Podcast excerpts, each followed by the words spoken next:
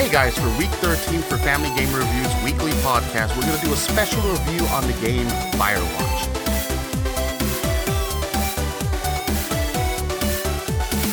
Hey, what's up, guys? It's Michael from Family Game Review, and for week 13, woo, number 13. I'm, I'm kidding. I just, I just do that thing. We're gonna do a special podcast. Uh, normally, we do like two or three reviews every week this one is kind of special. We mentioned this last week. We're gonna do it about the game Firewatch, and as always, I have Candy Corn, aka Camille. Candy corn. Get it straight. Oh dear God, I, I, you know, every week that we, I, I just, I think I'm just gonna go hide in the forest like how Henry did. But any case, this podcast, one of the things that comes up all the time, this comes up with our reviews and when we request codes for review or you know, parents that come to our site and everything, they always say, wait a minute, you guys are family gamer reviews, so aren't you guys just doing family games? And the answer is no. We do all independent titles, even if they're mature rated. So when we do family games, we want to make sure we cover all titles from the spectrum. Hold on, Candy Corn's chomping at the at the tip. Ca- Candy corn has to disagree because sometimes mature rated titles like Firewatch are uh, very much family games, and there's you know a reason that they're mature rated, but there's also a reason that they are so awesome that they deserve a podcast of their own. Yes, and and you know, Campo. If I'm saying it right, I, I've been getting names wrong lately. Campo, Santo. College, always Yeah. blame college. I I blame UC Berkeley. I was a Berkeley student, and I blame Berkeley. But they did it such a great game, and and you know, I'm just gonna jump into it. Firewatch was phenomenal. It, it's it was it was very well done. two words from Candy Corn: date night. Yes, First of all, you know, the mature rating was not because of any violence. It wasn't because of anything that was quote unquote inappropriate. It was there were some F bombs. Okay, there were some F bombs. The uh, SH word that rhymes with cruise ship was in there. Um, you know, th- like That's I, it, I kind of give like a backstory for people who are listening. Like, okay, Mike Camille, you convinced me. Shut up now. Okay, but you know, one thing. uh, This is like an argument. I was talking to some of my friends about this, and when we did the product testing here for for Firewatch, we got the code a couple of months back, and because we got slammed with other codes, and we started to you know shift towards aiming all our reviews to be more Asperger and autism friendly and special needs friendly. Certain games on our review queue, uh, queue got shifted more towards the back because either the mature rating or some there were more complications and controls and stuff. So we had to actually sit and watch the gamers, you know, our family gamers play the game and see where they loved it, where they hated it, and so forth. This is one of those times I personally feel bad because they actually gave us a code, which I'm very grateful for but I wasn't get I wasn't able to get a chance to review it right away with everyone because we got slammed and and I finally looked at the queue like a couple of days ago and I was like, wait a minute, why is Firewatch in this not reviewed yet? And and I feel guilty. I actually feel guilty because it's such a phenomenal game. It was like leaving a diamond behind, you Exactly. know, in the getaway car. Yeah, it's like, you know, you sit there and you're like, wow, that was the one diamond that, you know, you really wanted and it's now in somebody's Uber car that's getting arrested and, you know, you just turn that person's life far worse. Well, that's going to a whole different place. It's a game where if you're a hardcore gamer, you're still gonna love the the story aspect of it, uh, and the fact that the decisions, the choices you make throughout the game affect the adventure that you have, the way that the story unfolds. But at the same time, even if you're not a gamer at all, say one one of a couple is a gamer and the other is not, you are still going to have a fabulous night sitting together playing this game. Uh, you know, which one should I choose? You know, whi which answer should I reply with? And it's just, it's so interactive and it's such a fabulous story uh, that you can't not get sucked in. You know, you know, and, and like getting back to what I was saying, Camille, it's candy corn. Uh, what it was is some of the get gamers it that I- right. I'll get it right. Some of the gamers that I was talking to, they're like, "Oh, I don't want to play a walking simulator," and and I wanted to slap the holy hell out of them when they said that. I it's people don't understand that a game could have zero violence, you know, zero shooting or jumping or anything of that sort and be able to tell a phenomenal story. And and I actually got into a debate with him on Facebook. You know, he was like, Mike, I'm not going to play a walking simulator. That's what they are walking simulators. You know, they're teaching you how to walk in a game. You know, i rather go back to, you know, Call of Duty. And I'm like, go back to Call of Duty. You're free to do that. But you know what? You're missing out on a good game. And then his wife contacted me. She's like, You guys are arguing like five year olds. So I said, Your mama. And then, you know, she looked at me. She's like, What's so special about this game? I said, Here, go to the Xbox One store, download it, and then after you beat the game, hit me up. Mm-hmm. And three days later, she actually said that not only is her husband apologizing to me for calling it a walking simulator, which I feel is very degrading to games like this. A walking simulator is a treadmill. Yes. That's a walking simulator. and I avoid that walking simulator. so, but you know, they, he, you know, my friend and his wife came back to me. They said they loved the game. They were so taken by it because they were able to sit there together, have a drink, and play the game. And they actually did it in two nights. They actually split it up, and they had two nights where they considered a date night.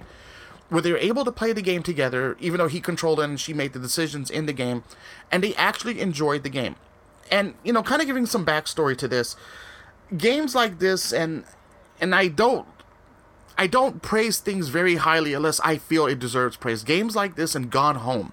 And if you know me you know camille anyone that knows me personally they know i loved gone home. Mm-hmm. i thought gone home in the last several years was probably one of the better games that told a story without getting too technical. And then now back then, if you would have said to me before we played Firewatch, and we were the last to actually play it, everybody else played it, tested it, they gave us their feedback, and we were the last two to touch this. And mm-hmm. you know, when I started to see the feedback, everybody seemed very consistent on what they liked and they didn't like.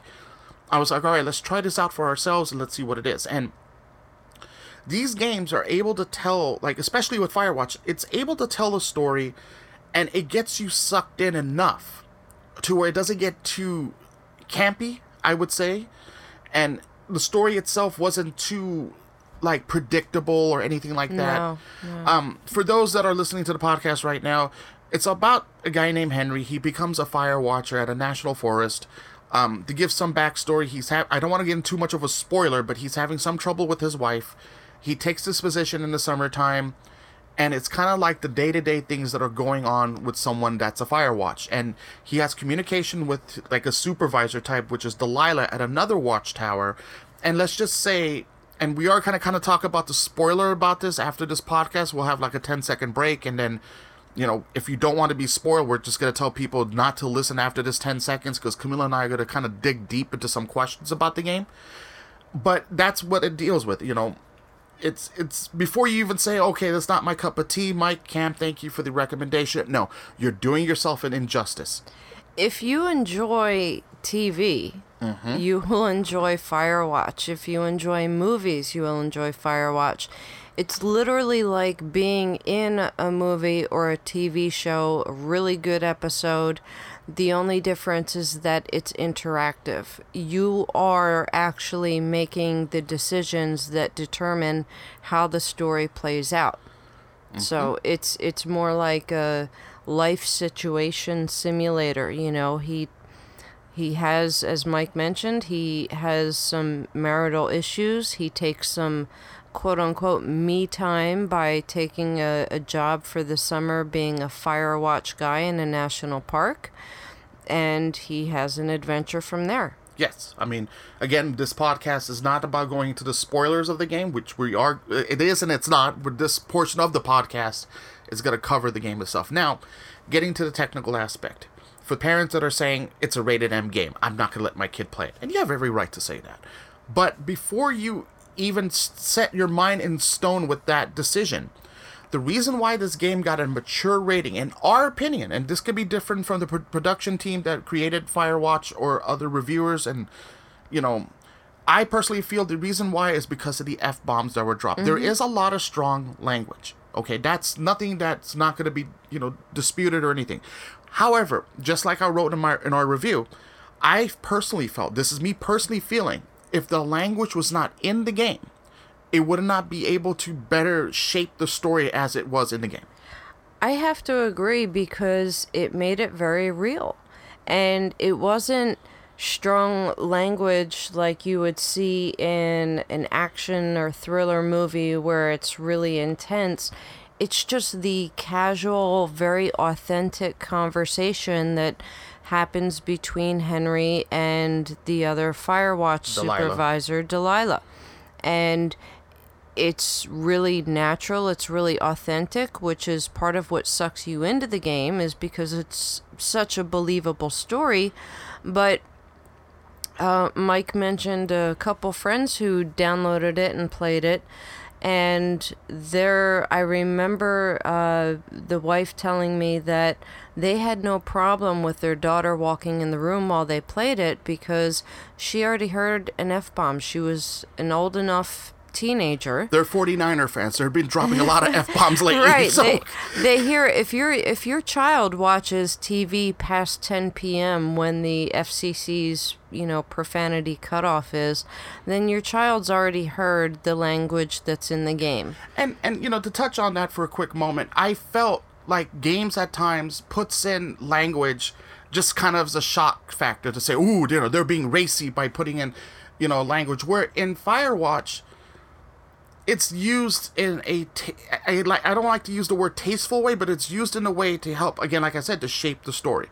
It, you're right. It's like two people having authentic conversations. it's very natural they didn't they didn't put in f-bombs or any other swear words you know in order to get shock value it's just the way that two adults you know and it's interesting because henry and delilah you know for most of the time eh, do they ever meet face to face without spoilers, I don't want to say. I we're not going to say right now, but the point is, it's it's just how they would talk naturally, getting to know each other over walkie-talkies, their only form of communication. Yes, and and you know, like when people say, okay, it's a mature rated game, okay, there's language in there, Mike. There is nothing sexual situated in the game, you know, other than like language of flirtation that may occur. Um, nothing that would be considered street language or very harsh language. Uh, the controls are very simplistic, which are they need to be for a game like this, where you it's a first person view, you're going through the forest and everything. Uh, the game itself, the controls are very simple. The background music, this is one of the key things that I personally loved. When you hear the background music to the game, it is just phenomenal. And again, you know, I hate to use in this in conjunction of Gone Home, how Gone Home took a 90s vibe and take, took 90s grunge music and they added it into the game. And like the background when you hear like you know the characters talking in Firewatch, this music fits well, and I was so pleasantly surprised when I heard the background music. And you know, I was able to play through the tracks in the game, and I actually went online to try to find the music, and I actually got a chance to hear it. I was so pleasantly surprised how much detail a company went into making the game feel so authentic. And it's funny because you often don't under appreciate. You often don't appreciate how good uh, the background sound can be in a game until you come across a game like this where you're like, "Wow, that's Yes. awesome." And and I agree. I mean, you know, let me go search for that, you know, on the internet and try to find it. Yeah, I that mean- tells you it's it's fabulous. It is, and you know, I I personally, if you know, I'm trying to find a soundtrack to purchase, and I'm not the type of guy. Look, if for those that are listening, the last soundtrack that I purchased was Final Fantasy VII and Chrono Trigger. If that gives you an idea how far back this goes, and there's been games out there that have done a great job in soundtrack, but Firewatch is one of those games where the soundtrack itself will make you stop while playing and just let it sit there idle so you could hear the ambient noise and the sound. And it is and because it takes place in 1989, there is some comical factors to the game. I don't want to put it in this review here. You know, when we do the spoiler portion, I'll, I'll speak about it. But I don't go camping. I'm I am so anti-camping because I'm an old school guy that has to have my Wi-Fi. I need to have a bed, and so if, so if God, if I see a beetle go up my he bed, I will runs at the sight of a, a mosquito. Yes. And if you know anything about New Jersey, that is our state bird. Yes, but see, I'm from San Francisco. I'm a Bay Area kid. We don't see beetles out there unless we go to like Coyote Point or you know go to the park or something. I'm a city dweller, but Firewatch made me feel like okay, this is how camping would be, or this is how someone that would be a Firewatch person would live. And they got everything right from the basic details and again not to go into spoilers like other portions of the game they were actually just like they made you sucked in and and even can- the plot. Yeah, the Even in the beginning in the plot, before the actual game game starts, before he The even choices. gets to, you know, the national park and takes that job, you're still making, you know, the choices that lead up to that, and it's you're just really uh heartbroken i would say you know? You're you're emotionally attached to this game before the the so-called action even really begins. and see for a game to do right camille and i mean you know as you know i've been a gamer since the days of pong and so forth a good game that has a strong story if you cannot get the gamer to be attached to the character from jump you're going to lose that you know that person as a gamer. Because i actually you know not going into my personal life i actually kind of understood where henry was and understanding why he decided to take this job and all the adventures that he ended up going on. And you know talking to someone that you never physically met or opening yourself up to someone and seeing how that branch of conversation goes. And this game was so well written. I i had to like at the end of the game i actually got up and i and i stood up and i actually applauded from my chair because it was watching a form of art and you know, people will say, well, Call of Duty's a form of art. No, Call of Duty is a game where you just shoot a bunch of people and call it a day. run and gun. Yeah, run and gun. And, you know, I call it the paintball simulator. If people are going to call this a walking simulator, which I hate that term, by the way, I'm going to call Call of Duty and games like that a paintball simulator. There, I said it. yeah, it's true. It's a good analogy. Yeah. So, for those that are listening, this game I would not personally recommend anyone under the age of eight to play.